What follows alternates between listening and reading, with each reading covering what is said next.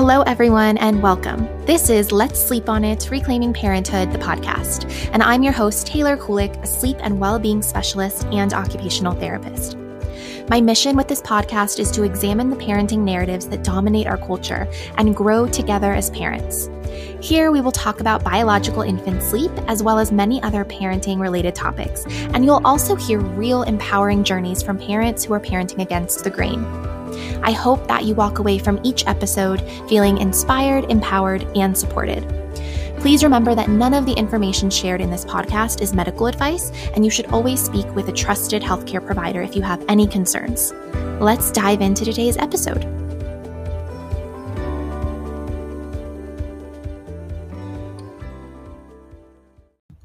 You guys, I'm so excited to share active skin repair with y'all. I started using this product a few months ago with my family, and it has replaced so many different products in my medicine cabinet.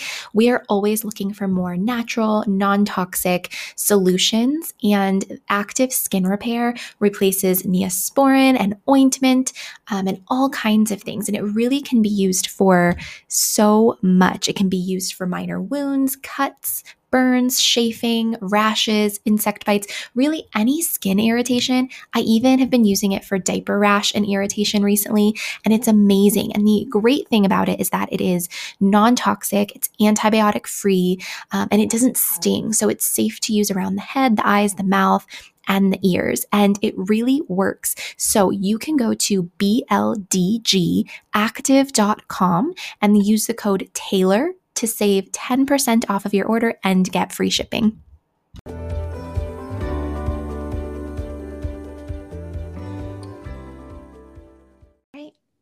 Hi, everyone. Welcome. Today, I am so excited. I have Angela Hanscom joining me. Angela is the author of a book called Balanced and Barefoot How Unrestricted Outdoor Play Makes for Strong, Confident, and Capable Children.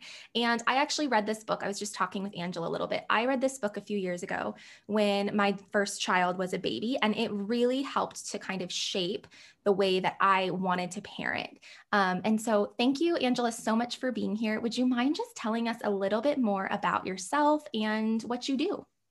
Yeah, of course. So I'm also a pediatric occupational therapist, and I I guess I worked in all different settings before um, being out in the woods with children.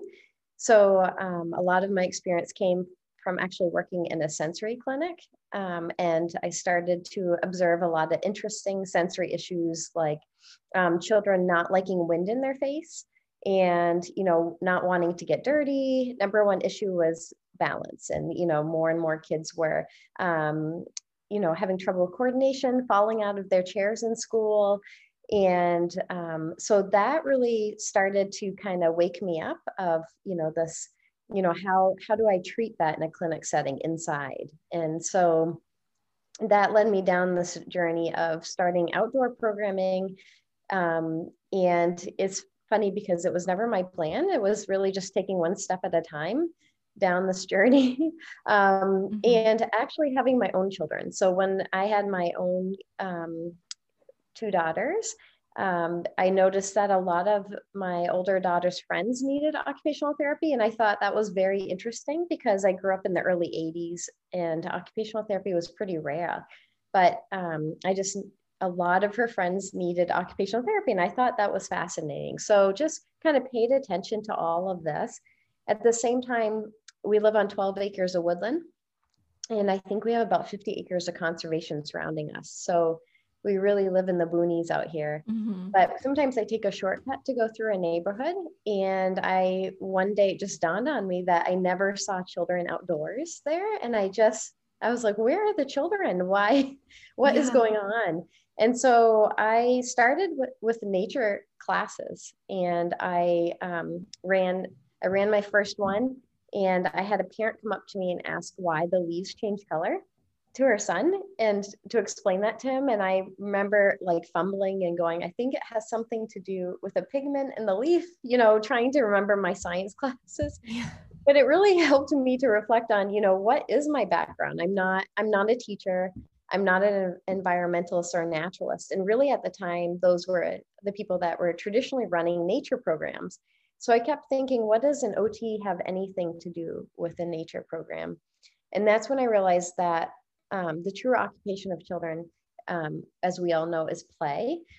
And I kept thinking about outdoor play and how um, it's really at risk right now. In fact, it's even it's really at risk right now with the pandemic as well, but just in different ways. And so my whole mission became bringing back the occupation of outdoor play um, and really fighting for that occupation and enriching that experience for children. So what we do is we provide um, what we call TimberNook programming, and it's all about play experiences. So it's a grand scale, totally immersive, um, child directed uh, play opportunities for kids. So an example might be they um, might hear a puppet show of three little pigs and then um, after the puppet show, there would be bales of hay out in the woods already pre-staged. There would be um, a pile of big, really big sticks and um, piles of real bricks. And then there might be wolf masks and wolf tails. And so we would say, now you have the opportunity to create your own little um, three little pig homes. And so the adults actually step back and um, and really take an more of an observational role and we are there for safety reasons but for the most part um, the, the children direct their own play experiences initiate play and then execute those play schemes and we allow for hours for that so they can dive deep into play. Um, and it's just incredibly therapeutic. The more i observe children out in the woods and compare that to you know what i was seeing in a clinic setting or even um, in a classroom setting we're able to work on things that is very hard to replicate in those settings. Um, you know, mm-hmm. like social emotional skills and conflict resolution through play. Um, also, um, even just higher level thinking skills, like being able to initiate a play idea and execute play, is something that we're not allowing children enough opportunities to do. And so we've noticed that there's been a, a huge um, struggle with that um, for many children. So that's what we do. Um, and really, what happened was going back, um, I guess, in time a little bit, I started with summer camps because I had a friend tell me, I think you would find more parents are interested in dropping their children off. So, and I said, okay, I'll do it for one summer. And I took um, university OT students because I thought, what a great environment for them to, to witness and then um, after those three weeks of camp, I said, I'm all done. That was a lot of fun, but I had no idea what I was getting into. It's an incredible amount of work. And often therapists are used to working one on one with a child or a small group, not necessarily a larger group of children. So, but those OT students went back to the university, and I had 15 volunteers for the next year. And then I had two teachers reach out. And that's when the program started to change to be more ex- about experiences and every year I'd say, yes, I'll do it one more year. And um, what happened was um, the, the camps were filling so quick and there was an incredible demand. And then I had an OT and a, physical therapist reach out and say, can we replicate your program? That's when we realized um, this didn't have anything to do with me. It was really a gift that I had to share. And so that's when we um, started license, licensing the program um, and spreading this program to um, different locations. Um, a year after that, I wrote Why Kids Fidget and what we can do about it. And that was a message that clearly the world needed to hear. and it was all about restricting kids' ability to move and play and how that's affecting development in ways we never expected. And so that's how this program went all the way across the world to New Zealand, Australia. Um, and um, the message spreaded really fast. And so that's how Balanced and Barefoot came about. And um, that's often what I talk about is the um, connections between outdoor play and um, development. That's amazing. Thank you so much for sharing. So Timber Nook is your is the program, and is yes. that did you say that's all around the world? Pretty much or? yeah so it's in um, australia and uh, the uk it's throughout canada and um, we have a lot of sites obviously in the united states because that's where it mm-hmm. started. It was in new hampshire. Um, but we're also now training schools to do TimberNook wow. and that happened a couple years ago. Yeah which is really important. So it's bringing back outdoor play but it's also connecting it to standards so that it's not just about you know there's more to it than it's that it's just play or recess. It's actually a play experience that um, like a giant ball run for instance in the woods or a chain reaction machine there's so much hands-on learning opportunities through play for schools. That's amazing. And i will i will link timbernook in the description the podcast description so everybody can find it. Can you talk a little bit more about why is it important that the play is outdoors? And what are the the big differences between outdoor play versus indoor play? Yeah so there's a there's a lot of differences. The first most obvious one is that when you're inside you're often restricted on your ability to move. Um, and especially in classroom settings you often want the children to be um, you know upright in an upright position sitting. And so they're often more sedentary. Even if they're playing on the ground they're still kind of more sedentary. They're not moving around as much. The key with outdoors is that is the space. And so they have plenty of ability to move in all different directions. Um, one thing that I talk about often is that where kids are often restricted and they're often in this upright position, and inside the inner ear are little hair cells. And we need to move in rapid ways. So, spinning in circles, going upside down, um, actually helps move the fluid back and forth in the inner ears. And that develops what we call our vestibular sense. And that sense is key to all the other senses. It's the unifying sense. And so that helps with what we call sensory integration, that organization um, piece that is so fundamental for learning. And then um, it supports so much. So it supports um, the eye move the eyes to be able to move as a team which is good for reading and writing. It helps with um, emotional regulation. So if you get really angry that you can naturally bring that back down again. Um, it turns the brain on to tune in um, and pay attention in the classroom. Um, and so that's why sometimes kids are fidgeting because they're moving rocking their you know their body back and forth and they're stimulating that vestibular sense um, for the child um, to pay pay attention in the classroom. Um, and it helps with arousal level too. So we often talk about kids being off the wall. Um, again, if they get plenty of movement opportunities, that helps to naturally ground them as well. So the first thing it does is it helps them to move in all different ways. The other thing to think about is the ground is uneven outside.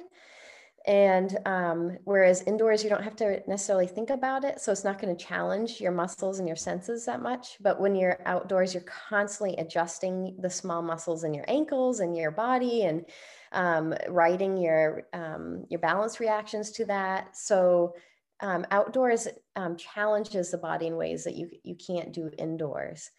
The other thing is it's um, the stimuli outdoors is very calming and grounding. So um, right away, if you step outdoors, you're going to have senses ignited that you will not have when you're inside. For instance, you'll feel the wind, right? You'll feel, you'll smell different smells out there. Um, even certain smells of trees will reduce cortisol levels in the brain, mm-hmm. and they're very calming. Um, the the lighting is different. The color scheme is different. Mm-hmm. And it could be cold. There's a lot happening. So you have more synapses firing in the brain when you step outdoors. That chance for sensory integration is going to be higher. Um, but the other thing is, you, um, in order for sensory integration to happen, you need to be in a calm but alert state. And so again, you're in that calm state when you're outside, but you're also alert, right? Because the ground is un- uneven. You might see an animal run by. Um, you're constantly scanning your environment. So we want to think about what percentage of time our children in an environment conducive to sensory integration and that organization of the brain, and then what percentage of time are they in an environment where it might be actually dysregulating or an, uh, unorganizing to their brain? You know maybe they're in a classroom where they're really close to other children and bumping into them whereas outdoors you have more space you can get away from other kids um, you're also going to have like the posters on the wall, brightly colored items. Um, the the noise level and the acoustics in the room might be different. So really, just taking a look at what kind of environment our kids are in, much of their time. Yeah, that is I'm fascinated by this information. And, you know, we're not talking specifically about sleep right now, but I am a sleep and well-being specialist and I support families with sleep holistically. And this is one of the things that I ask parents about when, especially when it seems like maybe their child is a bit dysregulated or they are bouncing off the walls and things like that. Well, how much time are they getting outside to just play and roam and explore? Because being outside alone, um, not alone, but alone, just being outside can really help with sleep. And it helps to regulate the nervous system and all of these things, like you're saying. So, this really does relate to sleep as well. That's awesome. Yeah. before you move on to the next topic, we mm-hmm. just had a provider mention that they had trouble sleeping last week because they actually didn't have TimberNook that week. Wow. so they were doing more paperwork and she's like it's so weird she was having trouble sleeping. Yeah. being outside all the time. It's fascinating. Um can you so your book is called balanced and barefoot. Why is the barefoot part so important? That's a great question. Um I actually worked with a um, barefoot shoe company for a little bit, and they actually they sent me images of what feet should look like, mm-hmm. which is funny because uh, we're, we weren't made to wear shoes. And so the shoes will kind of, um, there's, they really should be wider than they are. The barefoot shoes are really wide so that the foot can um, spread out, which is interesting. And we shouldn't have as high of um, arches. But they did research on their barefoot shoes and compared it to um, people that wore typical shoes that confines the foot a little bit more. And they found that there's an increase uh, amount of foot strength uh, and also ankle strength compared to um, wearing typical shoes. So it's just like everything, it's like, you know, trying not to restrict normal development as much as possible. Um, there, you know, and going barefoot, you also get um, sensory feedback, but you also get deep pressure. Um, so you can, which overrides that light touch sense that can feel aversive for some kids. So it actually helps to integrate that light touch and they start tolerating different textures on their feet. Um, it also helps with ankle strength. If you watch a child walk on a log, you'll see that they're they're constantly making little adjustments in their ankles. Um, I see outdoor play in general as cross training. So every time a child plays outside, it's a little different, and they're using different muscles, and so it's really good to develop the whole body. Um, a great example of that is actually going on monkey bars and comparing that to climbing a tree.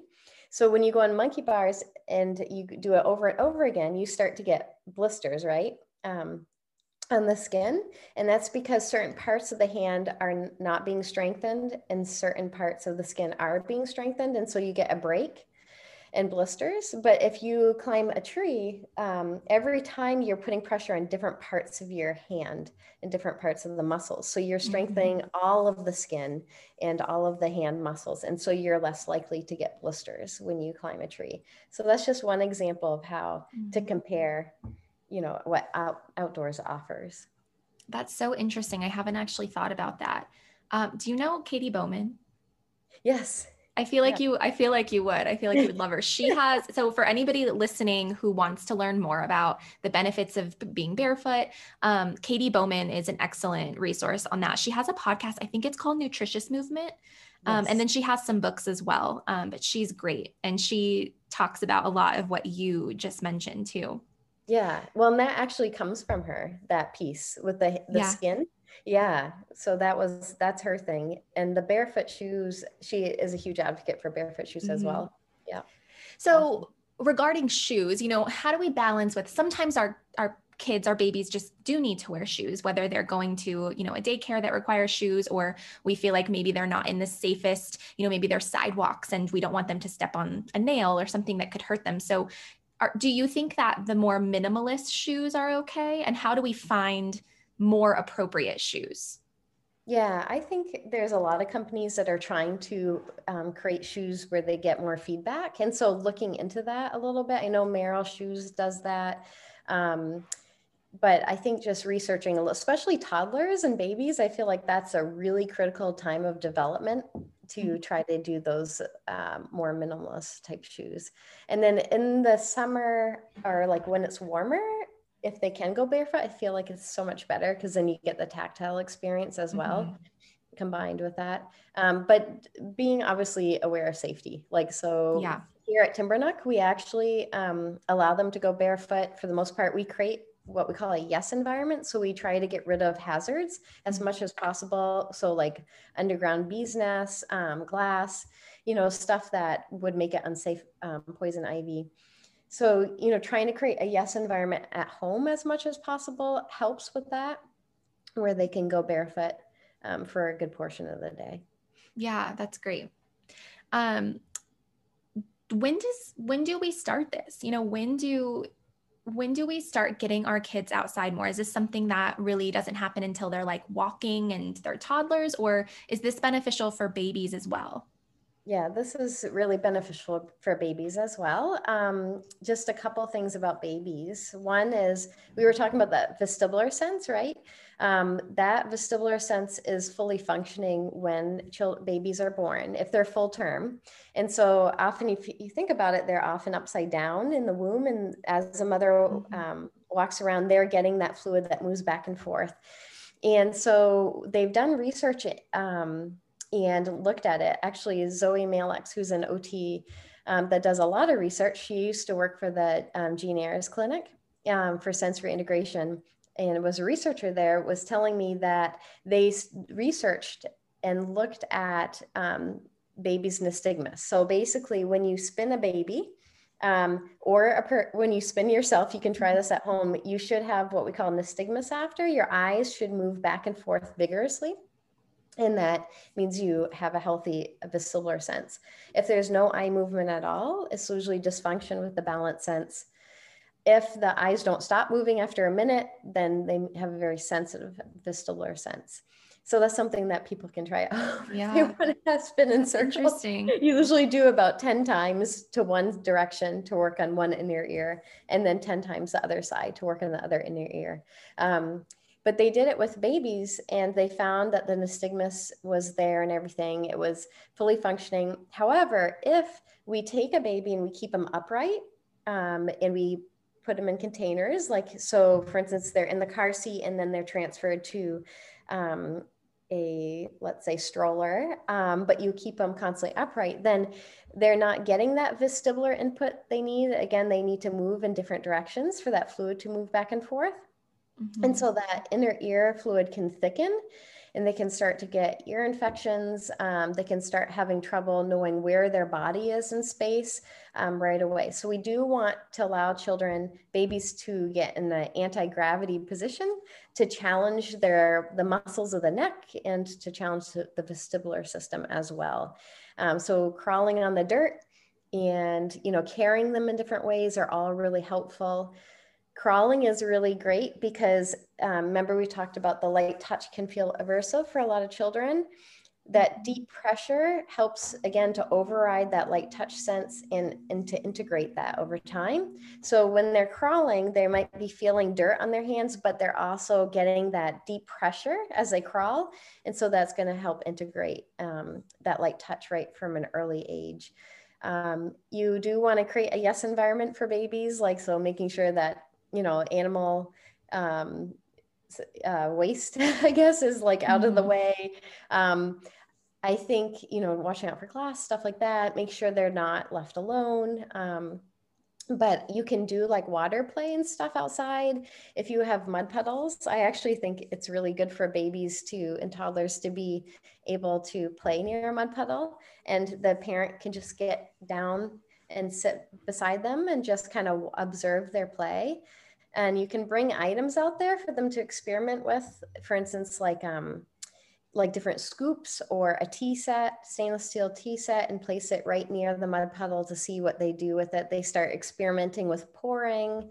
Um, you know if uh, you have trucks and planks they might start playing with that with the mud. So you can actually experiment with putting different types of items out there to start inspiring play from an early age too.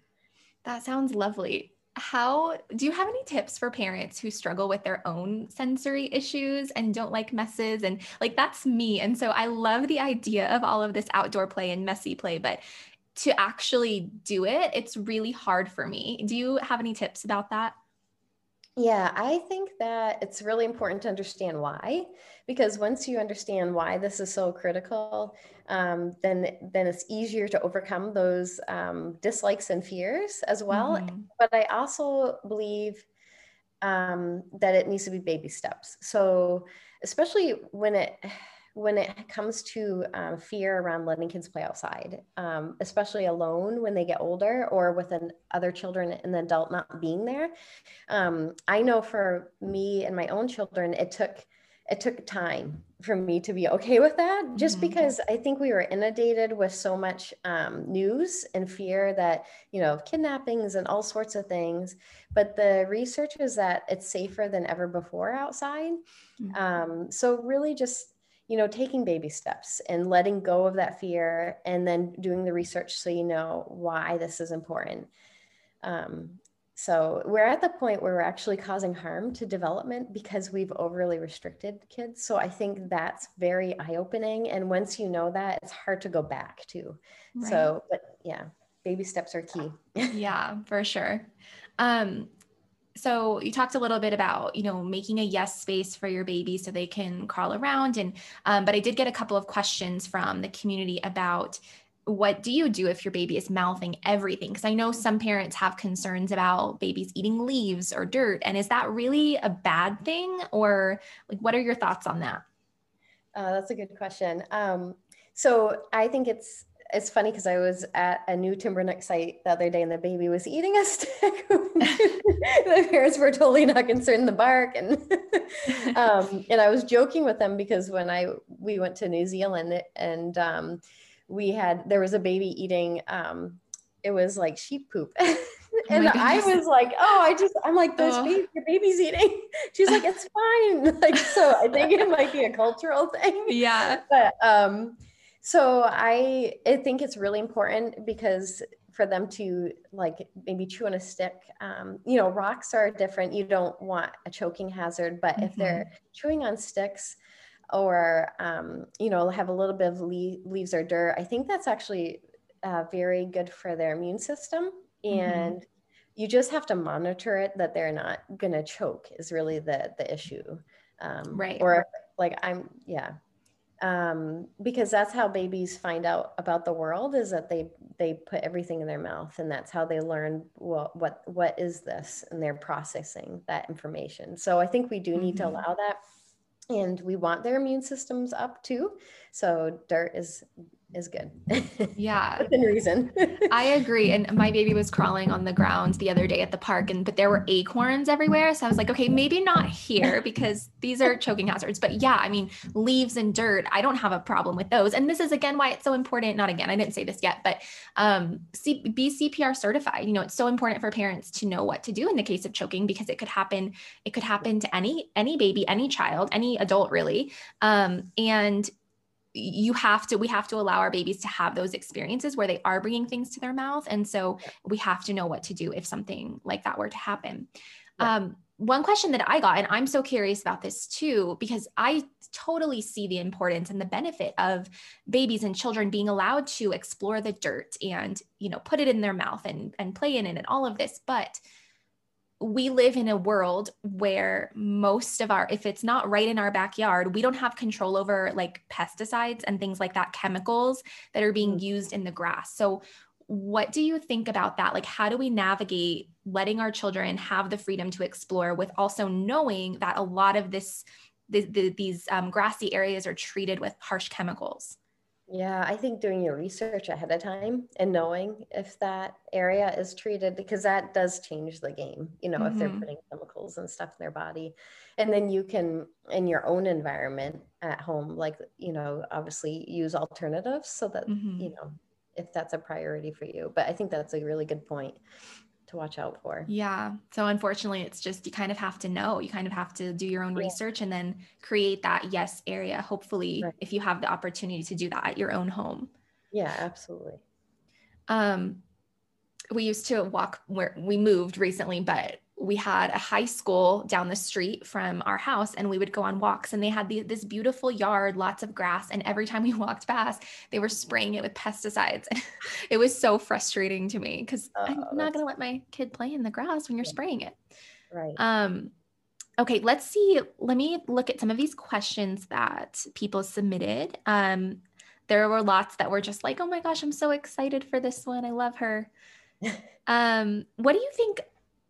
This is probably a longer topic, but maybe just summarized. What do you think the impacts of um, screen time are on our children, especially like screen time use in schools and um, educational programs and things like that? Yeah, um, yeah, that is a big one. Um, I think my biggest issue with it is that it's replacing outdoor playtime a, mm-hmm. lot for children. It's entertaining them, and so the twofold issue of that is they're not learning to come up with their own play ideas.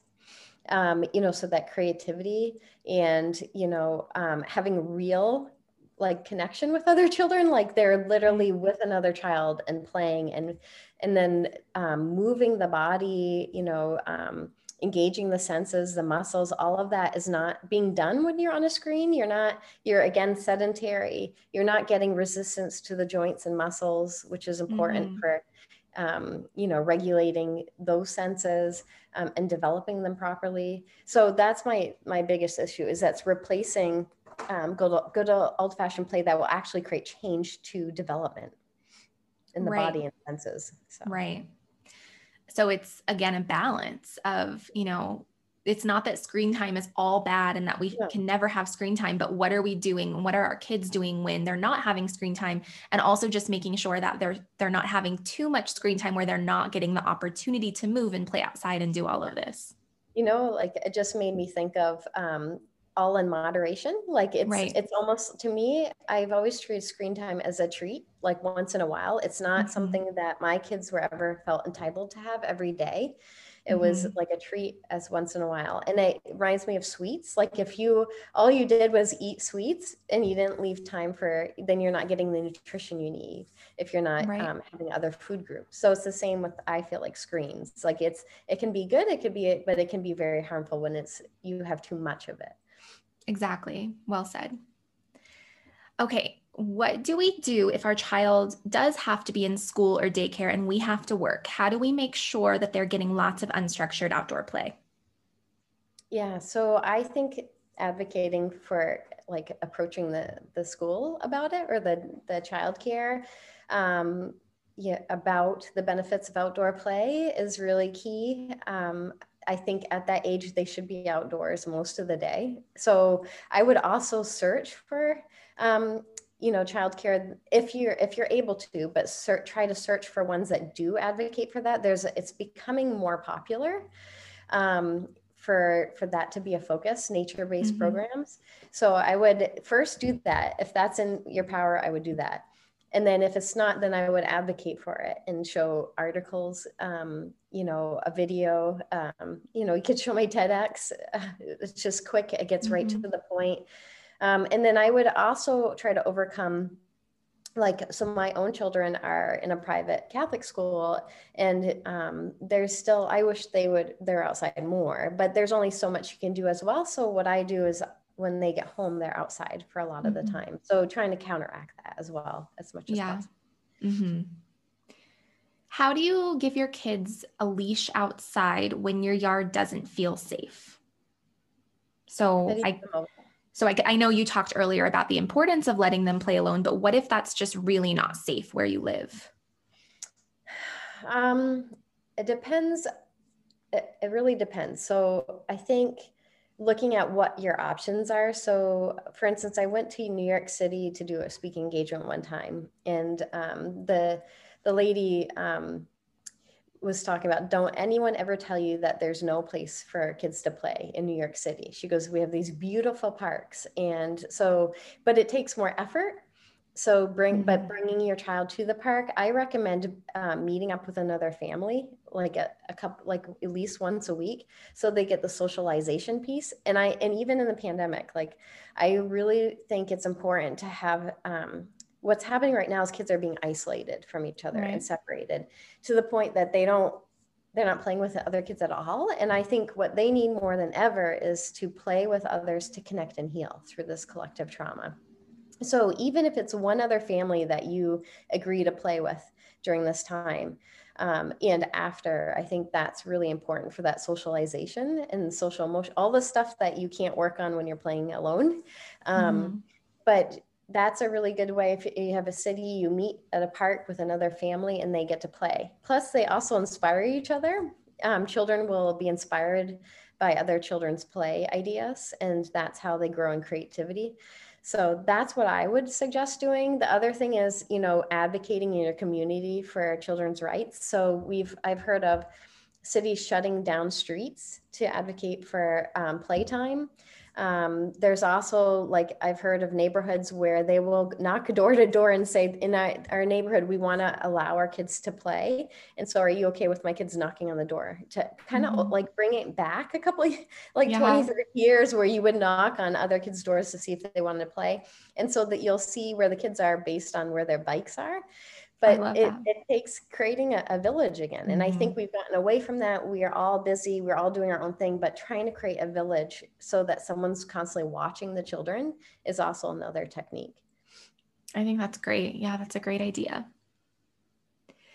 Um so we talked well we already talked about that how to balance safety and free play. Do you have any other tips about that that we haven't already mentioned? Um, that was what most of the questions were about yeah. kind of related to safety, balancing safety mm-hmm. with that freedom. Yeah, so reducing hazards, right? Hazards are things that the kid doesn't know it's coming, but mm-hmm. allow for risk taking. So if they want to climb up the slide and no other kids coming down, you know, like mm-hmm. that's great. If they want to climb a tree and usually they can assess their own risk, that's really great. Um, if a kid is um, arguing, having a little argument with another child, but they're being safe and they're using the words, like that wouldn't be a time where I would step in. I would allow them to practice their conflict resolution skills. We will go in um, and facilitate when, you know, um, when they're either really struggling or like they get physical um, or they, you know, need some help. But I think allowing more opportunities for them to solve their own problems is really important. We tend to always do it for them and right. they're losing those skills. So. Yeah, for sure.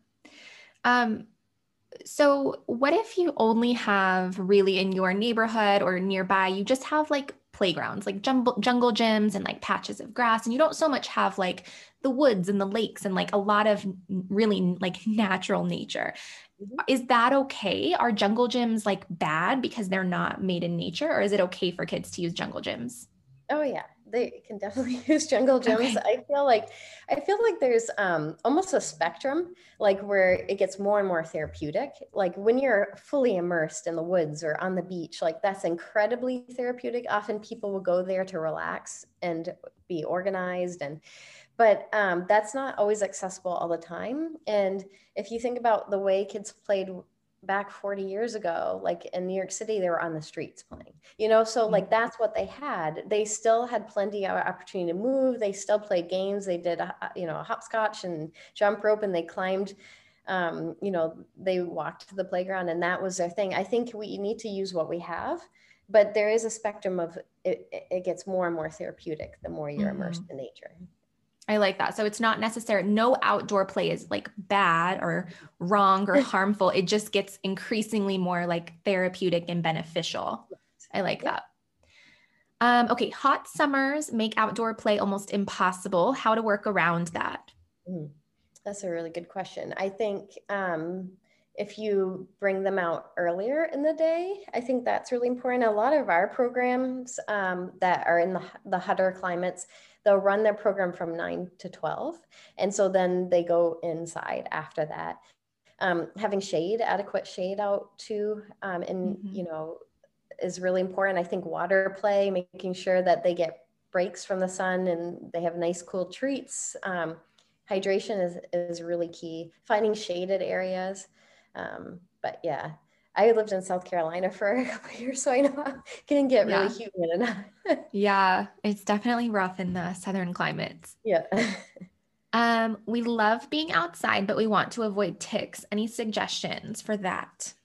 So we do have ticks here, and I actually, before I started TimberNook, I used to be afraid of being outside because of ticks. I had mm-hmm. nightmares. So ironically, I had to overcome my fear to do this but what we do is there's a couple things you can do. You can spray for ticks um, naturally. You can, we had guinea fowl, which eat, they're like these chicken things um, that eat the ticks like crazy. So they actually cleared out all the ticks. Mm-hmm. You can have like um, use peppermint soap and peppermint shampoo. So you can do some preventative things, but the main thing we actually do now is just check. So after we play, um, all the parents do a tick check and they just check the hair, they check um, the body as well. And if you can catch it right away, like you're usually good, it has the tick has to stand for like 24 hours. Yeah. So you just that's how we do it. And we I just decided I wouldn't let a bug get in the way of um, this outdoor play. yeah. And I think it's too this fear for me, anyways. It's of the fear of ticks and like the fear of bugs in general, but getting more comfortable with that and just doing the regular tick checks and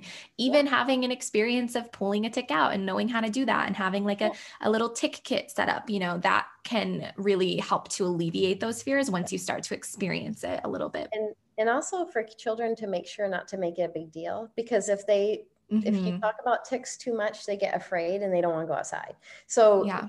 it's just like anything, or getting a boo boo, like not, you know, just really um, reducing anxiety around that. So, yeah. Well, that brings up another question that I had. What about those kiddos that um, do have some hesitancy to play outside, whether on their own or even with somebody else, and they really just have a hard time just getting in there and getting dirty? What do you have any suggestions for that? Um, so just exposure and practice is the key. So they just need to be exposed over and over, and it needs to become part of their daily life. And then they uh, start to overcome the fears. Mm-hmm. When you start a baby, that's why I said it's so important for babies outside. If a baby is g- grows up being outdoors, it's usually not an issue because they're constantly. It's right from the beginning. It's a natural part of their environment.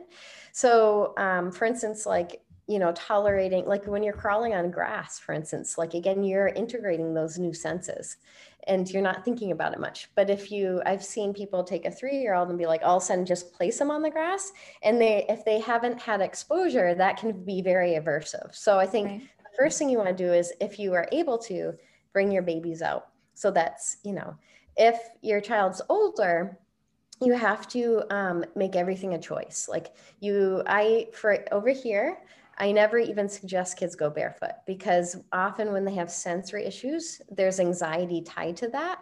So even just saying, why don't you try taking your shoes off can actually rise anxiety level. So we the what happens in this program is other children a lot of children will choose to take their shoes off and they will they will observe that mm-hmm. and so mm-hmm. they realize it's a choice um, we've had kids go in the mud puddles with shoes on and we don't say anything so just everything is not a big deal um, we had one little boy go in with um, welly boots right into the mud mm-hmm. puddle because he wanted to catch the frogs. So again, that play can often trump fear. That was so motivating to him. He went right in. The mud went in his um, boots, which feels gross and he came out and um, he took him off and went back in barefoot. That kid actually had um, been working on going barefoot for two years in a clinic wow. setting, unsuccessful, but because the play was so motivating it and it was a choice. I didn't, mm-hmm. he asked, he goes, I'll go to those mud pills, but I'm not taking these off. and so I said, okay. So because it was a choice, he went in on his own. Oh, I love that. And like you said, modeling too is really helpful. Like my daughter um, would not go barefoot in the grass like when she was one and two. And I would go outside barefoot a lot. And then she finally, now she loves being barefoot at three, almost four years old. So, and I, it's like you said, it's really important to not make it a big deal and to not pressure them because that can actually just make things worse and make them more likely to, oh, yeah. to not do it. Yeah. yep. I guess I wanted to end with, you know, just keeping it simple. Um, I suggest going out with your children in the beginning and keep yourself mm-hmm. busy, like rake or shovel, um, sit outside, read a book, knit, but uh, be out there so they feel comfortable being outside. And I suggest putting some items out there that they can play with um, that are that inspire creativity, such as um, you know, curtains, old curtains, old sheets are really fun for fort building or dress up. Um, you know, planks and um, baskets with nothing in them, um, old kitchen sets, kitchenware, um, you know, and putting some mud out there. Like all of that will inspire all sorts of play. Um, yeah. So. Yeah, that's great. Well, thank you so much for joining us, Angela. This was so informative. Can you quickly just tell us where we can find your work and TimberNook and all of that? Sure. So you can find us at timbernook.com and you can um, also find us on Facebook. I do post a lot of research and um, the neuroscience behind what's happening on the Facebook page. So that's a really good place to kind of keep tabs on what's going on with child development and outdoor play. Awesome, and I will link that in the pod, uh, the podcast description so you can find it. Thank you so much, Angela. Thank you. Thank you for listening. I hope you enjoyed this episode. If you did, please subscribe and leave a review if you feel called to.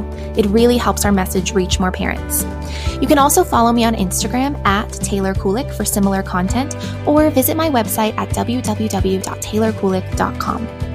I offer online courses where we really dive into infant and toddler sleep holistically. And we also offer one to one holistic sleep support services if you're looking to improve your child's sleep or shift patterns without sleep training. If you know a parent who would benefit from this podcast, please share. And if you'd like to financially support this podcast to allow me to create more episodes more often, you can visit anchor.fm slash Taylor Kulik. I hope you'll join me next time.